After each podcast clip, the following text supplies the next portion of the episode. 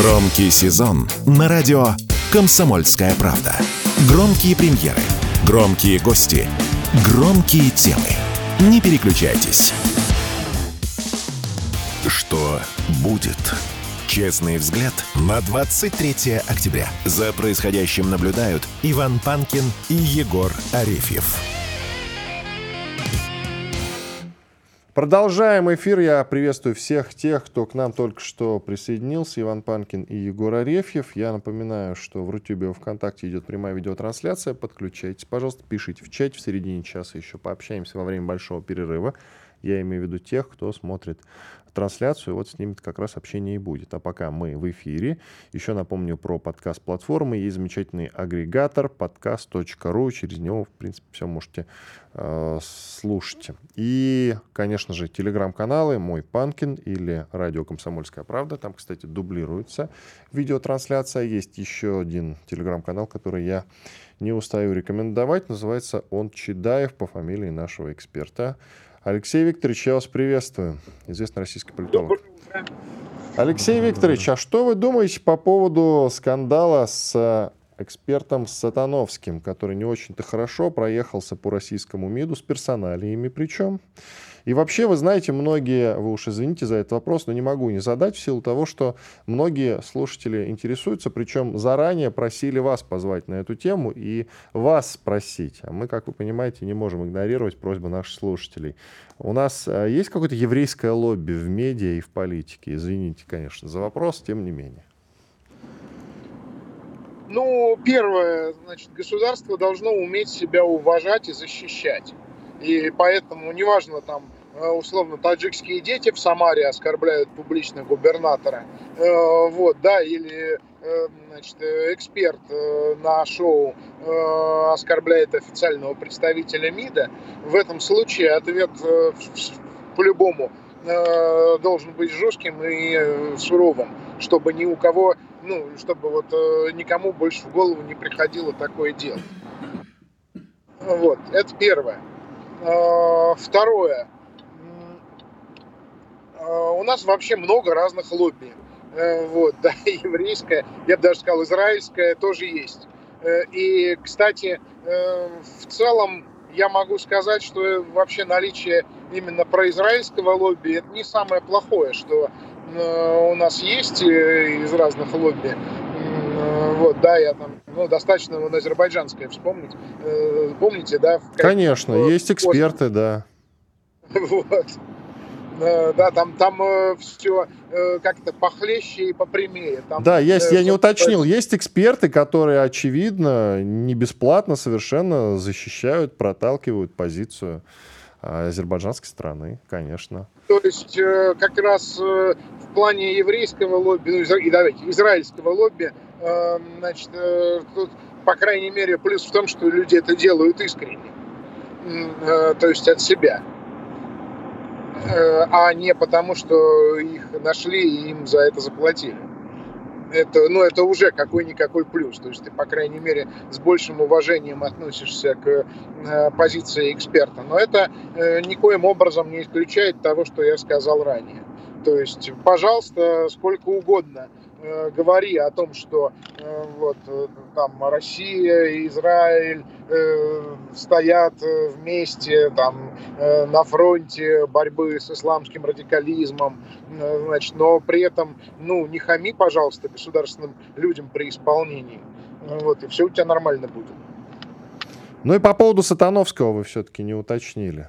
Из чего вдруг, э, вот был, в принципе, лояльный системный эксперт Сатановский. Тут э, для израильского YouTube-канала он решил по всем пройтись. Там, кстати, не только сотрудники МИДа, э, Захарова, та же, например, Мария Владимировна. Там же еще и по Дмитрию Анатольевичу Медведеву он прошелся. Потом сказал, что в 30-е годы у нас э, вероятность развала страны сильно возрастет, потому что после Путина, скорее всего, к власти придет кто-то очень слабый, ну, понятное дело, а, Путин после себя выберет кого-нибудь очень а, слабого и намекнул на Медведева.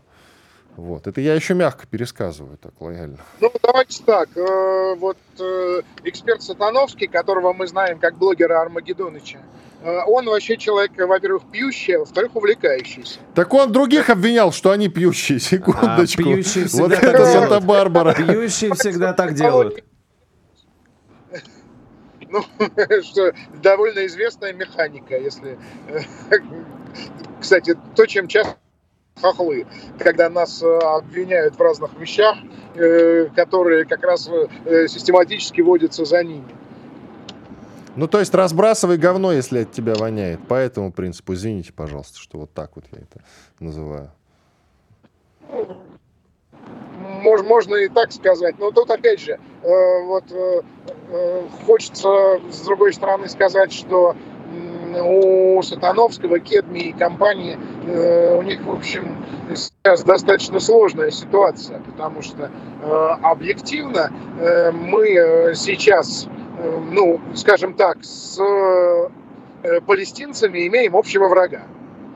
Это вот, да, вряд ли даже они будут отрицать. Вот есть США, которые сказали, что они будут так сказать, э, поддерживать деньгами и оружием Украину против России, и они будут поддерживать деньгами и оружием э, Израиль против Палестины. Угу, вот в этой ситуации та позиция, на которой они стояли э, все эти годы, ну, она провисает. Э, вот, и, в общем, им надо как-то самоопределяться в новой реальности. А какие еще у нас есть лобби? Намекните, пожалуйста, чтобы мы в курсе были. Ну, хотя бы, если что-то ну, нельзя ну, говорить, мы с пониманием относимся, но а плюс-минус. Нельзя? Ну, пожалуйста, вам. Э, это как раз э, такая старая, э, еще советская медиа-аристократия. То есть люди, являющиеся, да, там из, как это, из хороших семей, вот как раз с хорошими лицами, их влияние сильно ослабело после начала СВО, ну просто потому что многие физически уехали, э, да, и многие их такие стандартные медиаплощадки закрылись, но тем не менее даже сейчас э, уважаемое начальство побаивается э, как бы с ними связываться, да, ну и так они как бы на особом положении. Ну а еще есть версия, согласно которой очень-очень многие люди придерживаются все тех же взглядов, что и люди из московских гостиных и из Жан-Жаков э, со светлыми умными лицами. Но просто не говорят об этом, их в простонародье зовут ждунами. Таких ведь тоже немало. Да, конечно, почему придерживаются-то? Потому что считается, что это вот прилично, что это аристократия, mm-hmm. что это вот, вот вся эта пропаганда, э, она для быдла, да, mm-hmm. вот, вот это вот Z, Z патриотическое. А значит, для приличных людей, уважаемых, это вот то, что говорят в московских гостиных. И, а, конечно, они э, делают э, на публику лицо кирпичом, э, а как только как бы вот уходят из студии в гостиную, кирпич ломается, дружба начинается. Угу. Хотелось бы, раз уж про Становского заговорили, все-таки спросить вас, Алексей Викторович, не по поводу алкоголизма, а по поводу Израиля. А, и как, на ваш взгляд, э, может ли вообще сухопутная операция не начаться в Израиле? Потому что Нетаньяху ее откладывает, и даже причины этого никто не может назвать. Там они... Подождите-ка секундочку. Я каждый день вижу разные новости. Начинаем, не начинаем, начинаем, не начинаем. Как будто ромашку за лепестки дергают. Вот так вот. Что происходит вообще? И начнут ли? Да, вот вопрос к вам. Мне вообще это напоминает анекдот про садиста и мазохиста когда мазохист э, говорит садисту, ну ударь меня, ударь, а садист такой с садистским наслаждением в голосе, а вот не буду. Ломай меня полностью, как известный мем, который родился в свое время в программе Малахова еще на Первом канале. Вот по тому же принципу. Или это какая-то медиа-игра, причем медиа-игра, я так понимаю, Э, мировая, в силу того, что, помните, э, с контрнаступлением была же та история, ну, в смысле, похожая. Вот начинаем контрнаступление, оно начнется, каждый день разные новости. Оно начнется там завтра, в субботу, через неделю, э, в следующем месяце, летом и так далее. И сейчас Не, ну оно в итоге примерно... Да, ну, но сколько, вот, собственно, подогревали-то интерес? Я и говорю, может, это уже какая-то такая практика? Но э, давайте так заметим, что вот чем вообще характеризуется современная война? Тем, что вот старое понятие из военной теории, театр военных действий, переосмыслено в том смысле, что это действительно театр. Э, то есть э, поле боевых действий представляет собой сцену, на которой э, стреляющие друг друга люди в то же время выступают актерами. И на них смотрят тысячи камер, все время снимая то, что они делают, э, из этого немедленно же пилятся ролики, которые тут же вирусятся в сети. Э, и э, огромные многомиллионные аудитории обсуждают, определяют симпатии, кто с кем, кто за кого, кто враг, кто плохой и так далее. И такая концепция войны предполагает, значит, прежде всякого серьезного действия. Э, Алексей ну, Викторович, такой, давайте закончим после перерыва. Радио «Комсомольская правда». Срочно о важном. Что будет? Честный взгляд на 23 октября. За происходящим наблюдают Иван Панкин и Егор Арефьев. И с нами по-прежнему Алексей Чедаев, политолог, автор э, одноименного телеграм-канала. Алексей Викторович, давайте по поводу медиа-игры, ну, современных медиа-игр еще закончим, потому что не успели мысль как раз закончить. Я говорил о том, что это очень похоже на разгон новости про начало контрнаступления ВСУ в свое время. И вот сейчас то же самое делает Израиль. Начинаем сухопутную операцию? Нет, не начинаем. Вот это. Вы не закончили мысль, прошу вас. Да, я говорил о том, что э, приходится многомесячно иногда э, подогревать э, ситуацию, готовить ее медийно, ну, потому что э, прежде чем э, в этом театре э, состоится, собственно, кульминация, должна пройти, должен пройти разогрев публики. Э, и э, конкретно этот разогрев, который мы видим, э, он на самом деле выполняет очень важную именно одновременно и пропагандистскую, и чисто военную роль. А именно он заставляет нас забыть послевкусие событий 7 октября.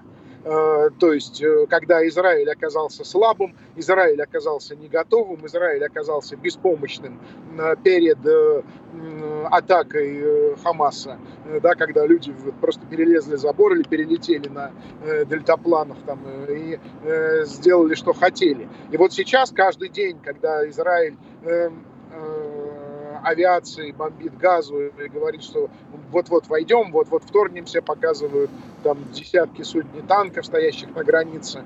Э, Все постепенно возвращается к их э, чаемой норме э, да, именно есть мощный великий Израиль, который вот может снести с лица земли эту самую газу вместе с Хамасом.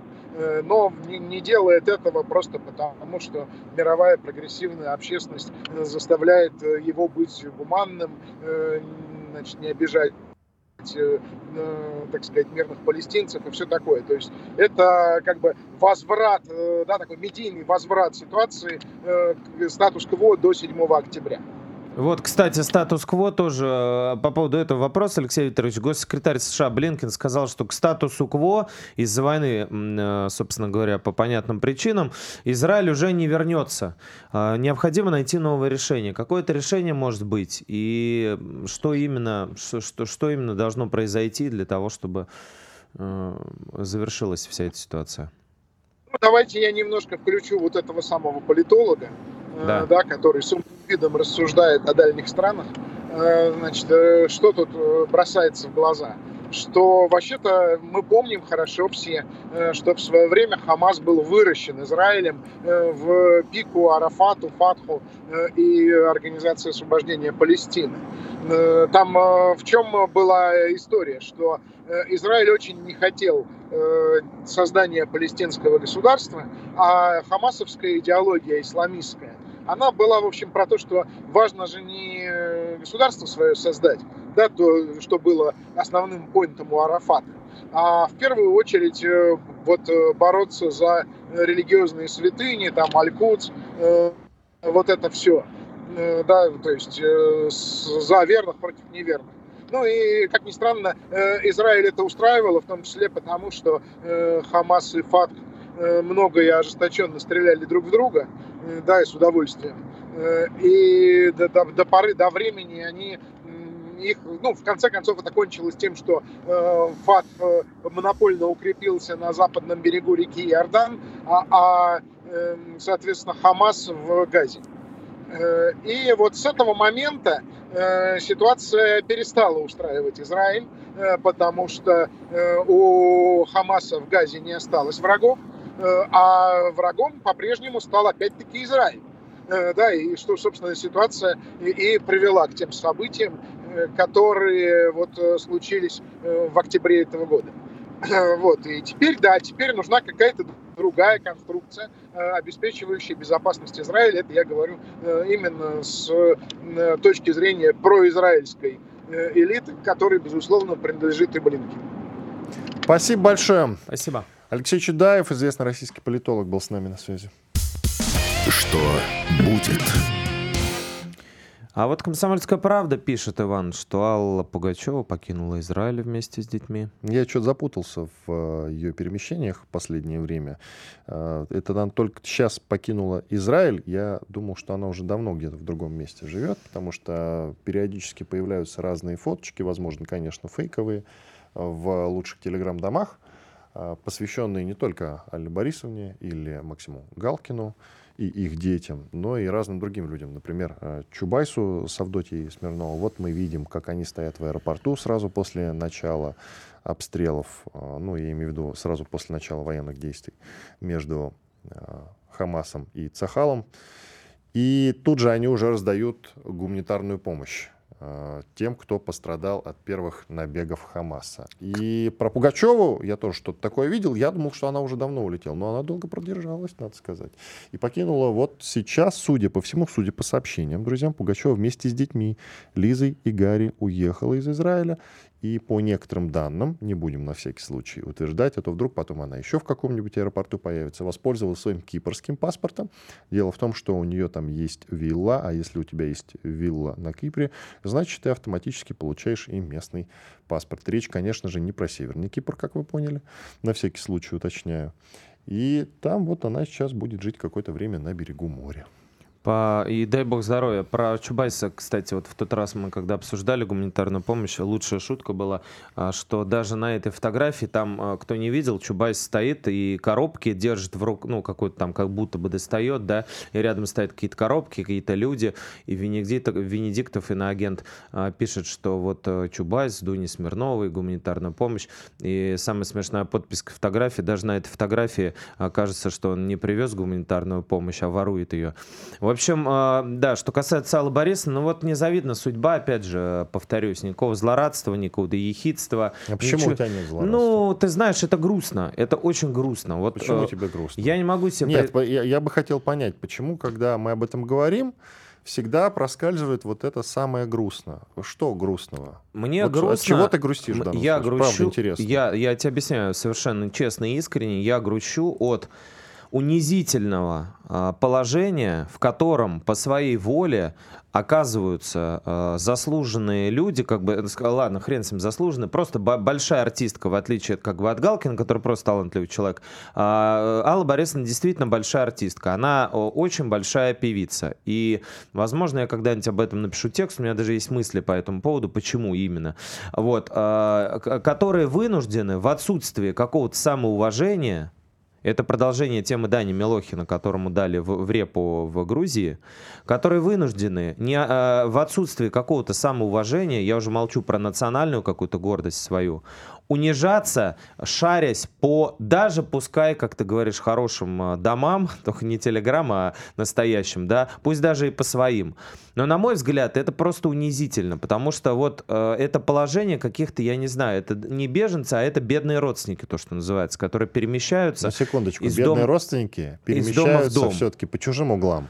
А они перемещаются по своим. И дай бог, нехорошо прозвучит, но тем не менее, это унизительное положение сильно лучше у многих тех, кто в таком положении не окажется. Ты не находишь? Не, абсолютно не нахожу, потому что любой э, житель России, который живет в своем доме, пускай в глуши, пускай может быть так даже... это тоже ее дома. Без, без интернета, вот я говорю, пускай даже в глуши, даже может быть без интернета и с проведенным за 400 тысяч рублей газом, к сожалению, у нас такие цены, а может быть даже и больше, газ провести, да, это странно в газовой державе, вот, в углеродной, значит, э, э, чувствует себя куда э, с большим самоуважением и куда с большим как бы достоинством, чем скитальцы вот эти несчастные с миллиардами по карманам, у которых ломятся как бы чемоданы от денег, как э, Чубайс, да, например, вот, который честно, естественно, все заработал в России, как мы знаем, вот, ломятся только потому, что вот им кажется, что вот здесь жить нельзя, здесь жить некрасиво,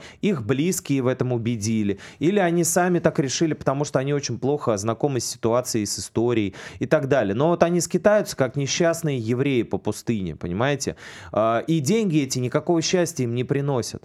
А пускай даже человек, который не имеет загранпаспорт и никогда не был на Кипре, никогда там не будет, например, я не был на Кипре и не планирую в ближайшее время, и в Израиле тоже не был. Ты вот. извини, но как он, проблематично. Он, да, да он к себе, он, к, он, у него гораздо больше внутреннего достоинства и самоуважения, потому что он э, свою страну, да, может быть, он там оружие не схватил, не побежал кого-то убивать, не в этом вообще вообще дело? Дело в самоуважении, оно должно быть в принципе у человека. Я не понимаю, я не про имперские комплексы, не про амбиции, не о том, что мы там, значит, должны определять судьбы народа, ничего подобного. У нас нет функции богоизбранности, как у евреев, у нас нет такой опции. Галочку поставить, богоизбранность. Нет у нас этого. Но вот ехать туда, думая, что вы там станете своими, даже если у вас там дом, это огромная-огромная ошибка и огромная Слушай, ну ошибка них... всех э, иммигрантов, в том числе э, советской всей и русской интеллигенции интеллигенции, которая уезжала туда и плакала, потому что там они были чужими. И да. эти люди тоже останутся чужими. У некоторых все-таки из третьей волны как минимум получилось. Э, тот же Бродский, Довлатов, у них-то, в общем-то, вышло. Все да? ныли. Все ныли и были там несчастливы. Хоть и в комфорте жили, и сыто, и с колбасой, как мечтал э, Довлатов.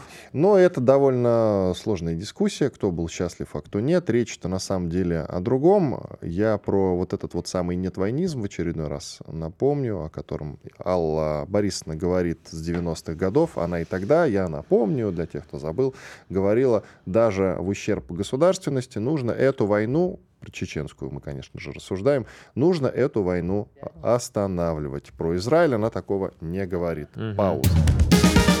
Радио «Комсомольская правда». Никаких фейков, только проверенная информация. Что будет? Честный взгляд на 23 октября. За происходящим наблюдают Иван Панкин и Егор Арефьев. Продолжаем эфир. Иван Панкин и Егор Арефьев по-прежнему в студии радио «Комсомольская правда». К нам присоединяется Кирилл Федоров, известный блогер, автор телеграм-канала Кирилл Федоров «Война. История оружия». Подписывайтесь, рекомендую. Кирилл, приветствуем вас. Доброе, доброе утро Кирилл, вам, зрителям, всем. Кирилл, очень много сейчас сообщений о, о том, что мы э, сбили какое-то большое количество Минобороны, причем об этом сообщает, что мы сбили э, сразу несколько, около 5, 6, 7 даже, э, истребителей противников. Не в 16 пока что, а угу. других разных. И, ну, есть разные, конечно, сведения, с чем это вдруг э, связано.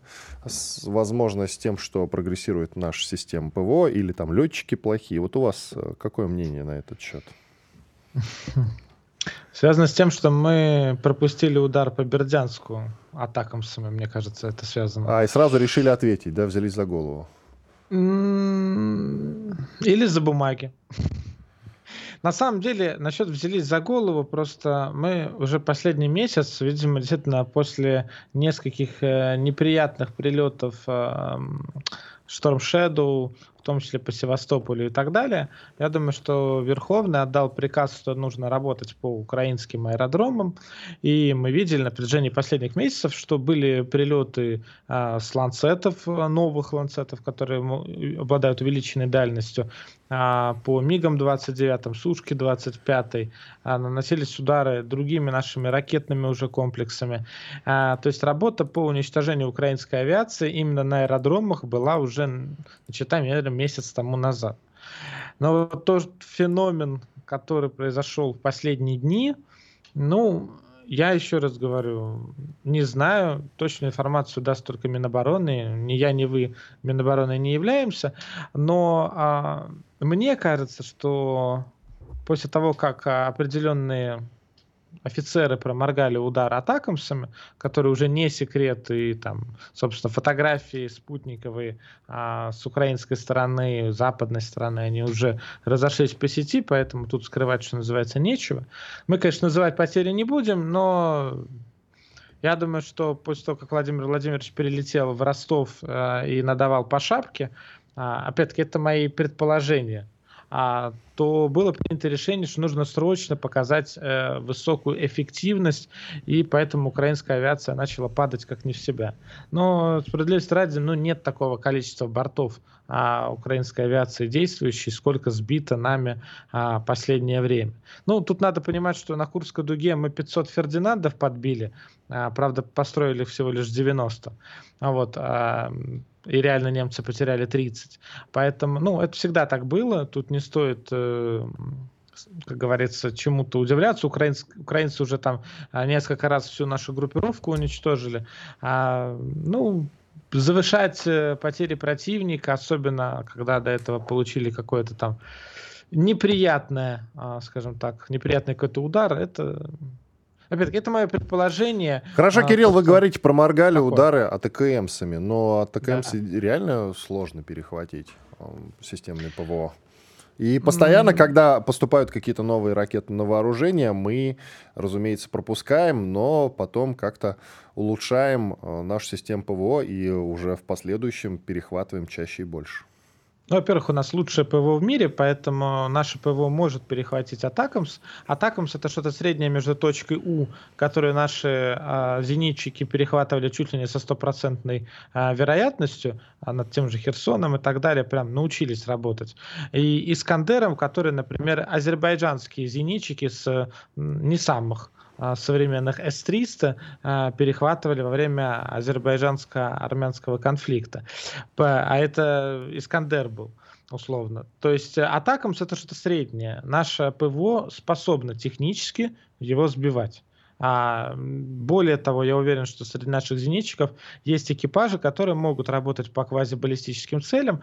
Другой вопрос, что а, те люди, которые принимают ответственность по тем или иным причинам, конкретно эти экипажи, которые могут работать по квазибаллистическим целям, почему-то не отправили защищать аэродромы Бердянска, Луганска и так далее. Хотя, например, даже я со своего дивана в сентябре и августе а, говорил, что удары будут нанесены именно по Луганску, Бердянску, а, потенциально Джанко и Бельбеку.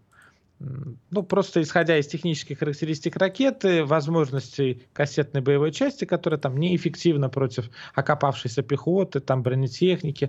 То есть единственное, где она могла отработать, это по аэродромам. Аэродромов там ну, не так много, они все со спутника видны, там никакая секретность не помогает, поэтому вероятность того, что удар будет нанесен именно туда, была а, близка к 100%. Я об этом говорил, а некоторые другие люди об этом говорили, но почему-то наше ПВО туда не поставили.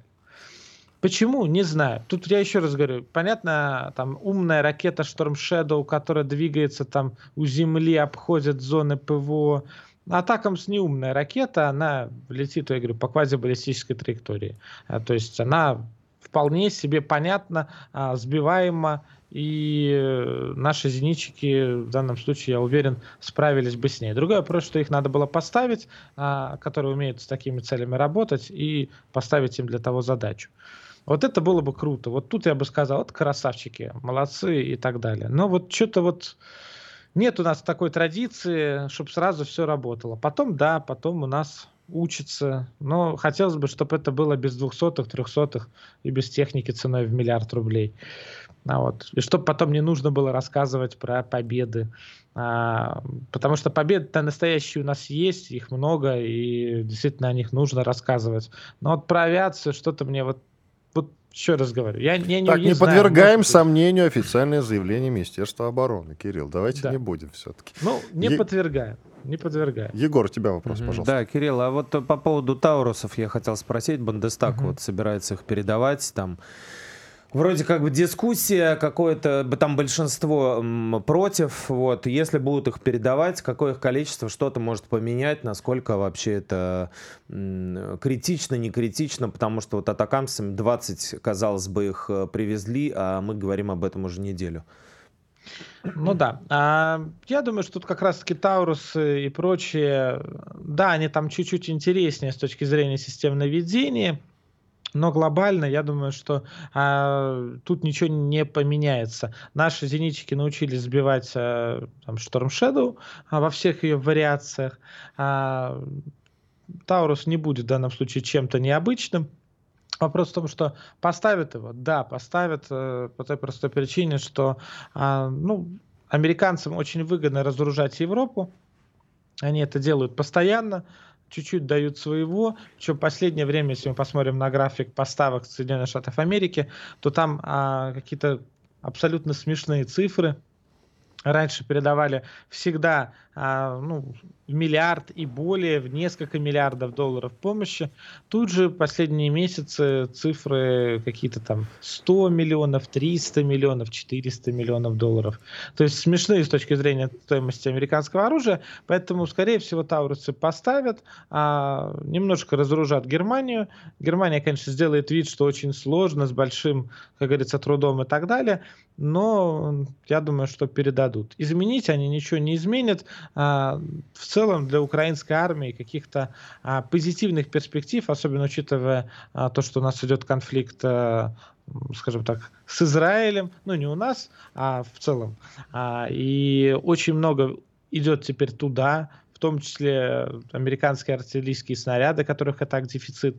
Поэтому перспективы украинской армии так себе. Наши научились воевать, да, не всегда ценой каких-то там хороших действий, но научились, работают, делают. Сейчас, тем более, вот мы видим, а, наши пытаются переходить в контрнаступление, где-то чуть более успешно, где-то чуть менее успешно. Но, как я всегда говорил, а, пока мы пытаемся а, наступать, э, все хорошо, потому что инициатива-то она в наших руках. Какая бы ни была хорошая оборона, это все-таки оборона. А вот когда мы наступаем, даже если, может быть, не всегда удачно, это, это позитивные, а, позитивные, скажем так, явления. Поэтому Таурусы глобально не остановят ни русское наступление, ни помогут украинскому наступлению. Тут, наверное, менее приятно из последних всех передачек это то, что доехали 31 Абрамс, а, вот. а Абрамс не настолько хороший танк, дело-то не в этом. Дело в том, что Абрамсов здесь и сейчас готовых к передаче сотни. А, вот э, если будет принято политическое решение передавать эти самые Абрамсы, ну, будет неприятненько. Говорят, Хотя, опять-таки, да, извините, пожалуйста. Наши танкисты говорят, что перед, э, ну, вот Абрамсы, которые под Работино появи, появились, а, например, очень большой э, ажиотаж вызвали и в какой-то степени даже воодушевление, потому что очень интересная охота за ними. Э, наши, наши танкисты очень любят их разматывать. У нас минута буквально. Ну, я думаю, что в свое время у нас был такой конкурс среди телеграм-сообществ, когда мы там за Брэдли назначали награду, а потом к нему подключились и в офлайне, там даже певцы, по-моему, Лепс с Басковым там что-то по миллиону выдали и Газмановым, да, Отправляли, Газманов, да, кажется, деньги. Был дел, да. Да, так Хороший что... конкурс, продолжаем, кстати. Надо продолжать, наверное, как-то и за Абрамс подумаем. Может быть, хороший повод. Спасибо, что напомнили. А, надо будет возобновить эту хорошую традицию. Действительно. Кирилл, оставайтесь с нами. После перерыва еще несколько вопросов к вам а, есть. Остались, зададим. Обязательно Кирилл Федоров, известный российский блогер. Вот насчет российский, кстати, уточним после перерыва. Автор телеграм-канала Кирилл Федоров «Война. История оружия». Подписывайтесь, пожалуйста. Иван Панкин в студии и Егор Арефьев. Мы сейчас чуть-чуть отдохнем после полезной рекламы и хороших новостей. Вернемся и продолжим. Оставайтесь с нами. Громкий сезон на радио «Комсомольская правда». Громкие премьеры, громкие гости, громкие темы. Что будет? Честный взгляд на 23 октября. За происходящим наблюдают Иван Панкин и Егор Арефьев. И Кирилл Федоров, известный блогер, автор телеграм-канала Кирилл Федоров «Война. История оружия». Я, кстати, назвал вас российским, а с получением гражданства-то как сейчас дело обстоит? Ну, не будем раскрывать э, всех секретов и так далее, но я надеюсь, что на это многих удивит и ненавистников, а совсем удивит э, тех людей, которые поддерживают, очень обрадует. А вот, но пока, я говорю, не будем раскрывать все секреты. Главное, наверное, что я русский блогер, а уж российский это дело наживное. Ну, а, у вас сейчас гражданство Латвии, насколько я понимаю, да? Но Да. все-таки все, все понятно. Хорошо.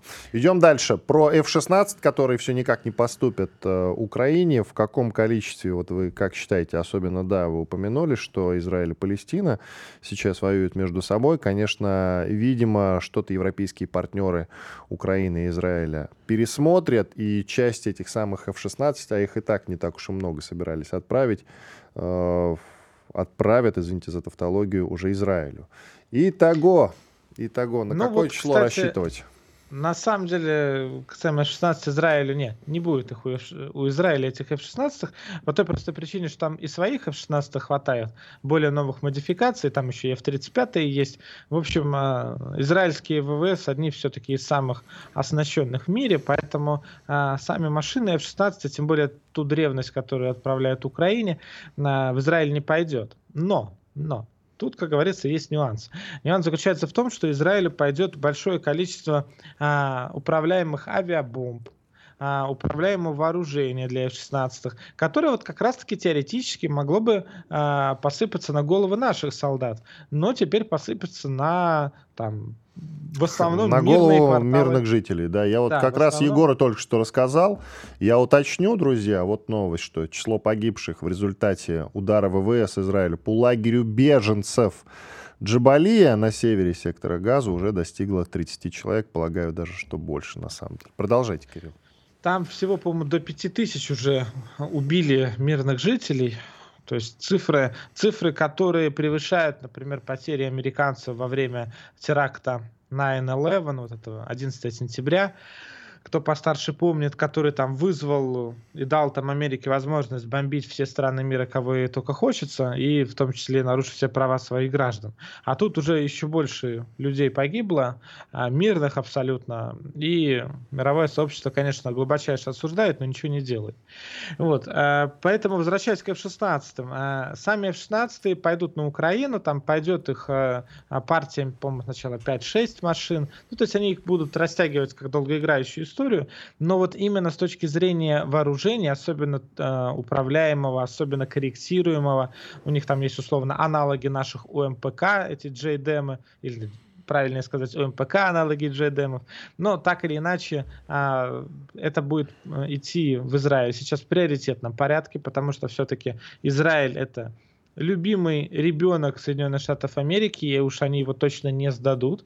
А, и Украина тут, как бедный родственник, а, будет получать что-то по остаточному, что нас не может не радовать, что нас, а, безусловно, а, я думаю, должно, несмотря на там, моральный аспект происходящего в секторе Газа, и мы, безусловно, сопережаем мирным жителям там, Израиля, и Палестины, но с военной точки зрения, из, наверное, как есть такие слова, из-за соседскую беду, и мне главное, наверное, что смерть пришла сегодня не ко мне. Вот если наши дети, женщины, военные, которые сейчас находятся на Украине и в приграничных областях, останутся жить, то ну пусть они там воюют, выясняют отношения. Америка пусть туда отправляет вооружение. Главное, чтобы не на русскую землю все это летело. Может быть, это такие не очень гуманистические слова, но я и не Грета Тунберг, и не там еще кто-то. Для меня главная победа России и победа наших людей, которые сейчас являются самыми лучшими людьми страны. Вот, поэтому F-16 придут. А, мои друзья-летчики говорят, что прямо сейчас уже украинские летчики а, прошли подготовку. В основном они уже нормально летают на F-16. И первые машины, скорее всего, будут поставлены где-нибудь там а, в декабре месяце. И я думаю, что какие-то неприятные новогодние подарки мы от этих F-16, э, скажем так, увидим. А, но обязательно собьем, и это тоже станет очень интересным моментом, таким культовым. Знаю, что наши летчики, я как с ними очень много общаюсь, прям ждут, а, и все надеются, кто первый из них собьет свой первый F-16. Э, ни в коем случае, Кирилл, не хочется ваши слова под сомнение ставить. Просто коротко, я не военный эксперт, э, оперирую э, открытыми данными, просто короткая реплика. Наша Минобороны вот уверяет, что аэропорты Сирии бомбили именно F-15 и F-16. Но, видимо, кто-то там добрался до них. В этой связи хотелось бы с, из вашей стихии с воздуха на землю попытаться переместиться на Ближнем Востоке. Как вы считаете, насколько возможно вообще наземная операция, потому что про нее говорят уже с 7 числа, да, сегодня 23 вроде, э, вот эти вот железные мечи, которые будут кровавыми и свирепыми, и никому мало не покажется, вот они все затягиваются и затягиваются, есть чем дальше, тем больше ощущение, что вообще не начнутся. Как, на ваш взгляд, э, перейдет ли Израиль к сухопутной операции? Ну, во-первых, перейдет, не перейдет, все-таки будет решать Байден, а, а не Нетаньяху или тем более мы. Вот. Э, надеюсь, что все-таки Байден э, останется на своей позиции и даст разрешение Израилю проводить эту самую наземную операцию, а, потому что, опять-таки, это надолго затянется тогда. А, сама армия Израиля, она оказалась э, сильно реформированной и не совсем готова. Она готовилась проводить контртеррористические операции, а тут придется воевать по-серьезному, брать города. И вспоминаем, что даже там регулярная армия Сирии с поддержкой различных наших союзников, ну, имела определенные проблемы при взятии того же Алеппо.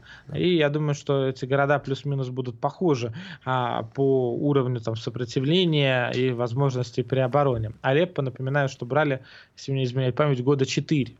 А, вот. а поэтому понятно, что 4 года вряд ли э, будут возиться с сектором газа, но на данный момент армия Израиля ищет снаряжение для своих мобилизованных, у них острая нехватка всего и вся, они там уже занимаются народной гуманитаркой, ну, вещи, в общем-то, достаточно знакомые для нас, а, только все думали, что вот армия Израиля, они же там просто вот боги, вот ладно, там мы, там Украина, там и так далее, а вот они-то боги. Но реальность оказалась э, совсем другой. Поэтому я думаю, что э, сам народ Израиля, исходя из тех данных, что есть у меня, общаясь с теми людьми, кто там, ну просто максимально пропагандой э, настроен на то, чтобы бить до самого конца, уничтожить их там всех. Понятное дело, есть там и гуманисты и так далее, но в целом вот общее настроение в Израиле – эту самую операцию проводить, мстить и а, окончательно решить этот так называемый палестинский вопрос. А, как бы это ни звучало в исторической ретроспективе. Вот, поэтому они хотят. Э, Нетаньяху боится э, опозориться. Провала, как... конечно. Конечно. Да, да.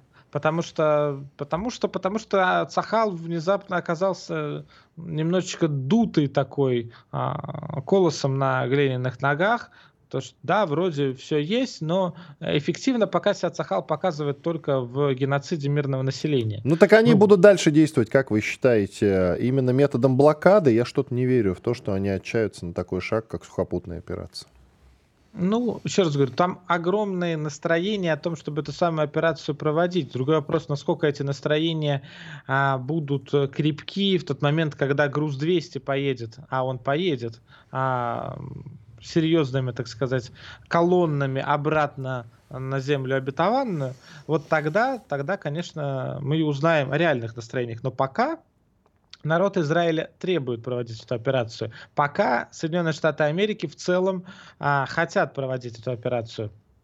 Пока Байден говорит о том, что несмотря на, э, как он там сказал, он как старший брат даст, задаст определенные вопросы Израилю, ну, мол, что-то вы там сильно бомбите мирняк, но глобально он Израиль поддерживает и ни в коем случае не бросит, и сам он там, как сказал, родился в Израиле, правда, он родился не в Израиле, но, как говорится, из песни слов не выкинешь. Вот. И, соответственно, а, пока, пока все говорит о том, что ну, хотят они проводить эту операцию, но очень боятся боятся то, что ввязавшись в вот эти кровопролитные городские бои, где уже ни бомбы, ни танки, ни прочее так не будут решать, как на открытом поле, а, они могут понести ощутимые потери, в том числе медийные потери. Мне кажется, что танки Меркова а, очень сильно а, просели в своих, так сказать... Вот, кстати, коротко, пожалуйста, характеристику. Да, мы видели картинки, как они горят. Получше Брэдли, кстати.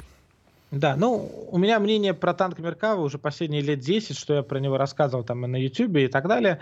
А, однозначно, это худший танк в мире. А, худший танк в мире, потому что его создал военный, который служил в армии и имевший боевой опыт.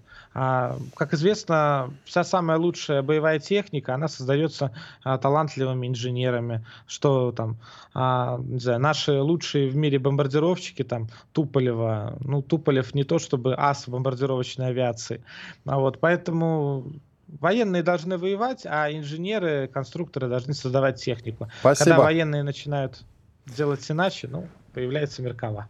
Спасибо большое. Спасибо. Кирилл Федоров, русский блогер, автор телеграм-канала Кирилл Федоров «Война. История оружия». Подписывайтесь, пожалуйста. Иван Панкин и Егор Арефьев были здесь, остались очень довольны. Радио «Комсомольская правда». Мы быстрее телеграм-каналов.